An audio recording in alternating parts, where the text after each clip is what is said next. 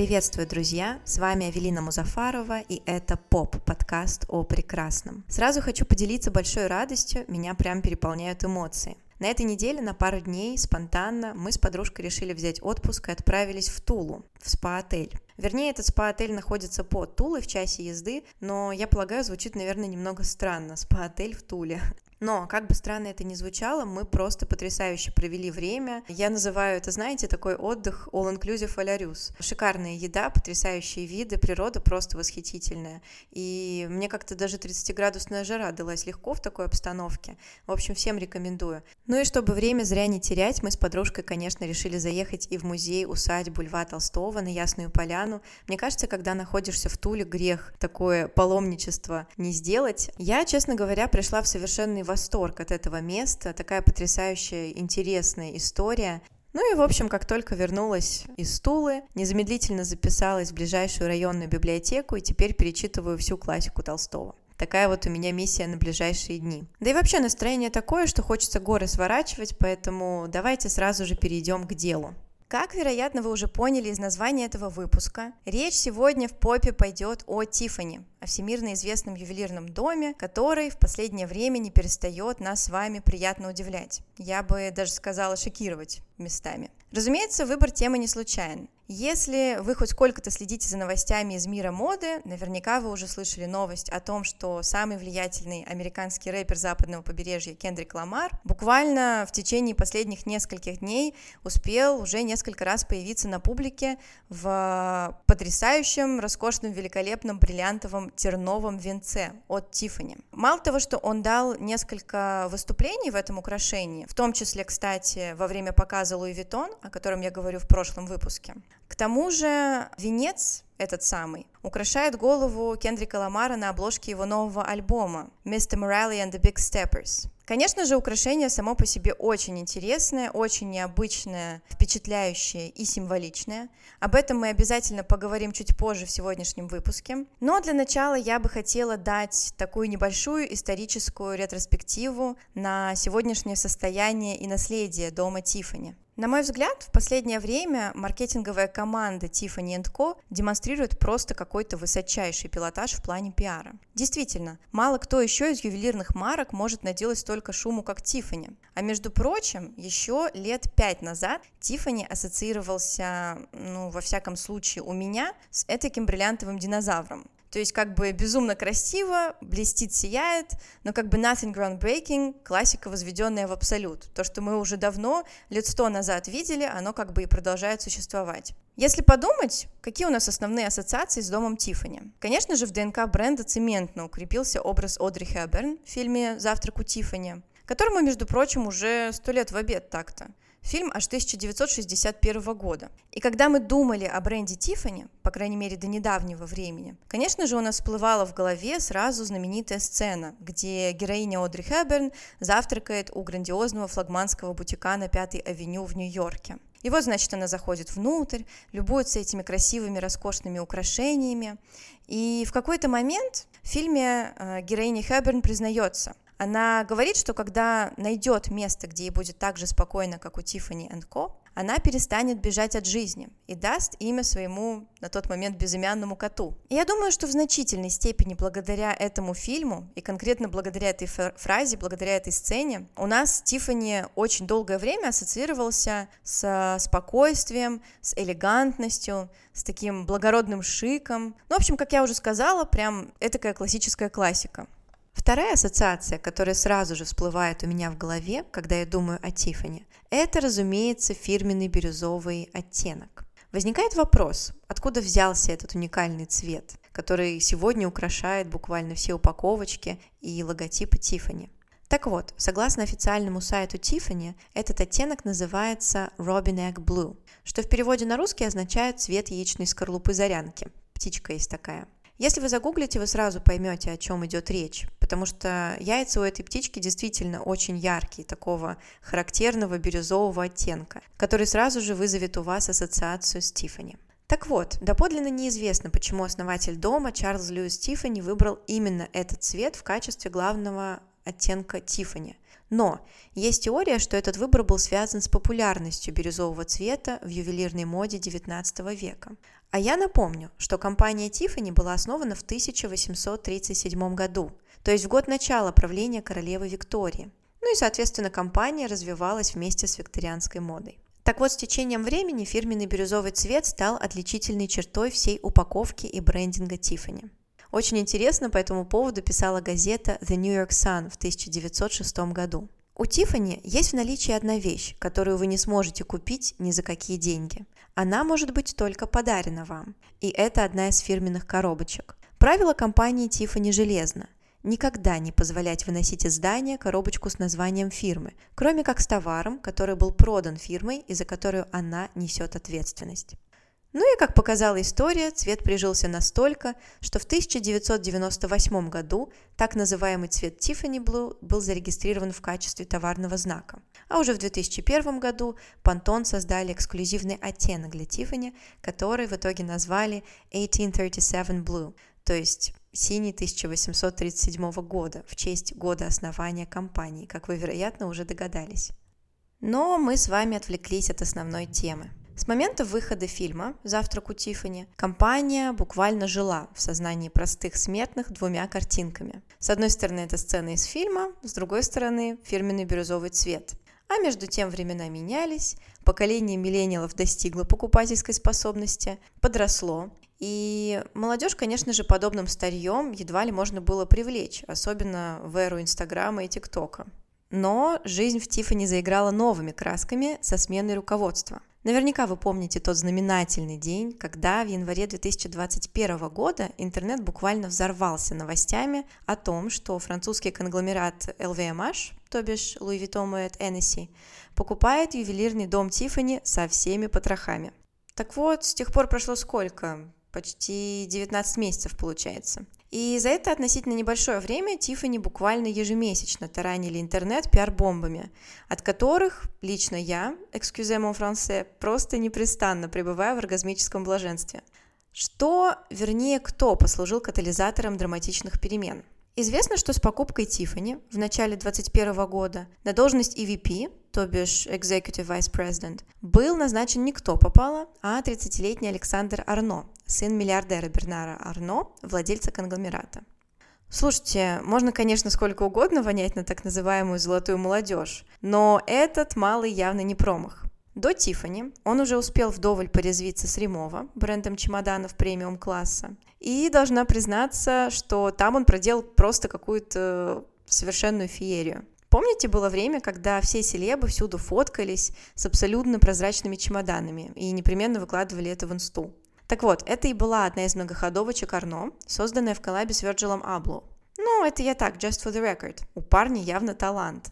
Возвращаясь к нашим баранам Стифани. Что конкретно изменилось в маркетинговой стратегии бренда?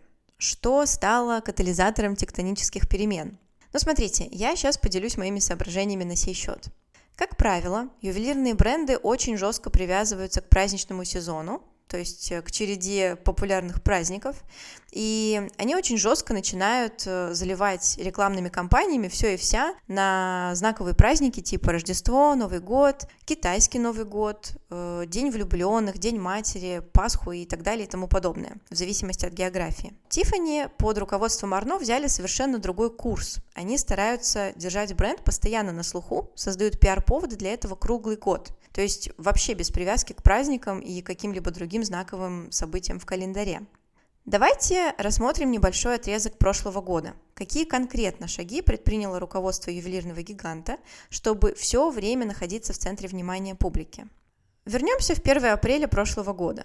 В этот день, как гром среди ясного неба, звучит это всюду новость. Тифани объявили желтый цвет своим новым фирменным цветом. То есть ни с того ни с сего ребята решаются разбавить типичную палитру цветов бренда и заявляют, отныне Тиффани будет канаречно-желтым, а не бирюзовым. В ответ на этот абсолютно неожиданный маневр все диванные инстакритики пришли в полное негодование. Пост с новостью в инстаграм-аккаунте Тиффани набрал 10 тысяч комментариев за день. И все это только ради того, чтобы на следующий день в этом же аккаунте появился очередной кусочек шок-контента от Тиффани с подписью Just kidding. Мол, расслабьтесь, ребята, это была всего лишь шутка, отбой тревоги, 1 апреля никому не верю. А тем временем как бы пол инсты слегло с инсультом. Похоже, маркетинговая команда Tiffany сочла весьма успешным прикол желтым цветом, так что в июне они продолжили заигрывать с этой темой и открыли совершенно желтый, веселенький поп-ап-магазин на Родео Драйв в Лос-Анджелесе. Магазин этот, выполненный в абсолютно желтом дизайне, с желтыми пакетиками, желтыми коробочками, цветочками и абсолютно желтой экспозицией с гигантским желтым бриллиантом, конечно же, тоже привлек очень много внимания. Желтый бриллиант, о котором я говорю, это одно из главных ювелирных творений за всю историю Тиффани. И он успел покрасоваться на шее самой Одри Хэбберн, Леди Гаги, когда она получала Оскар, и Бейонсе в рекламной кампании, о которой я далее расскажу.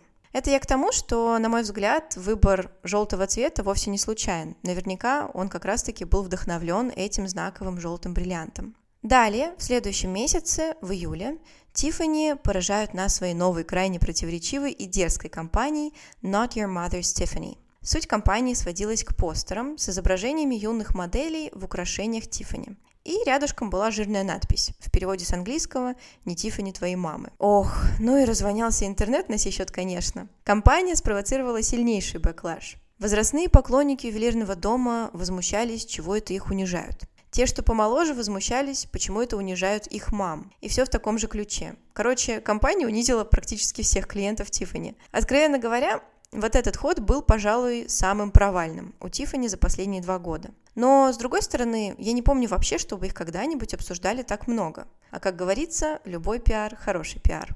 И все могло бы обернуться очень печально для репутации бренда. Но они очень быстро реабилитировались, и, кажется, все уже давно позабыли о том неприятном казусе с Тиффани и мамочками. Уже в августе нас порадовали новой грандиозной, стильной и очень трогательной компанией под названием About Love о любви. Тиффани опубликовала снимки с Бейонсе и Джей Зи в элегантных черных нарядах. Джей Зи на этих снимках в костюме. Бейонсе в образе Одри Хэбберн с высокой прической и черном платье-футляре. На шее у Бейонсе покоится тот самый известный на весь мир желтый бриллиант Тиффани, а на груди у Джей Зи брошь «Птица на камне» – творение одного из гениальнейших ювелиров Тиффани, Жанна Шлюмберже – но это еще не все. Гвоздь программы – картина очень модного нынче американского художника Жана Мишеля Баске. Вы наверняка уже видели его работы, с ним коллабятся сегодня практически все, кому не лень, от Юникло до Доктор Мартинс. Так вот, картина, о которой идет речь, называется «Равно пи». И она довольно абстрактна, как и все работы Баске.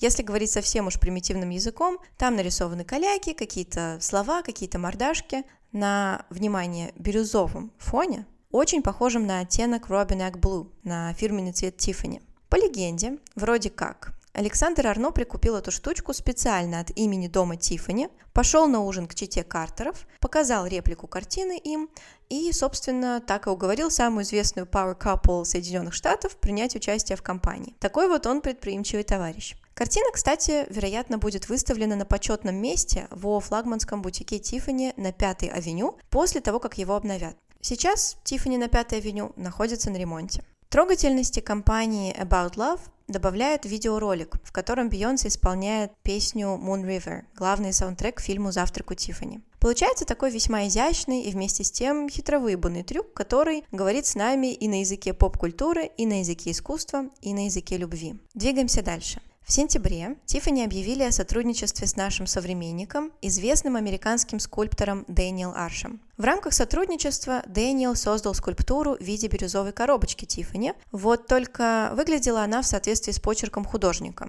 то есть устаревшей, словно из заржавевшей бронзы. Далее, в ноябре Тиффани анонсирует коллабу со стрит-стайл брендом Supreme. Боже, мне кажется, сегодня только Папа Римский еще не успел заколлабиться с Supreme. Ну, в общем, компания эта была очень успешна, бестселлеры Тиффани, воссозданные на манер Supreme, разлетелись как горячие пирожки.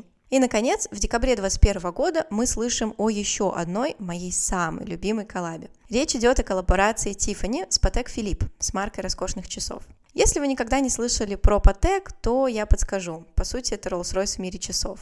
И для этой марки Tiffany сделали версию культовых часов Patek Philippe Nautilus с бирюзовым циферблатом. Часики, которые стоят примерно 50 тысяч долларов, успели засветиться на запястье многих селебов, в том числе Леонардо Ди Каприо, Джей Зи и Леброна Джеймса. Зачем я сейчас перечисляла эту кучку шумных пиар-ходов? Видите ли, если мы проанализируем новую маркетинговую стратегию Tiffany с прошлого года, мы увидим три четко нарисовавшихся направления, которые, не обязательно изолированы друг от друга, сейчас активно прорабатываются ювелирным домом. Первое направление – это, конечно, миллениалы, то есть люди, родившиеся в 90-х, я бы даже сказала в середине 90-х. Практически молодежь, в общем. Отсюда резкие местами рискованные попытки бренда омолодиться – Отсюда вот этот взявшийся не пойми откуда дух бунтарства и порывания с прошлым. Вспомним шутку про желтый цвет, компанию Not Your Mother Stephanie и коллабу Supreme. Кроме того, чтобы привлечь молодую аудиторию, Тиффани начинают дружить с молодежными кумирами, среди которых Бейонсе и Джей Зи в компании About Love, Хайли Бибер, с которой Тиффани заключили контракт в январе этого года, и вишенка на торте Кендрик Ламар. Второе направление – это арт-любители, то есть аудитория, которая активно интересуется современным искусством, аудитория, которая умеет считывать культурные референсы и высоко их ценит.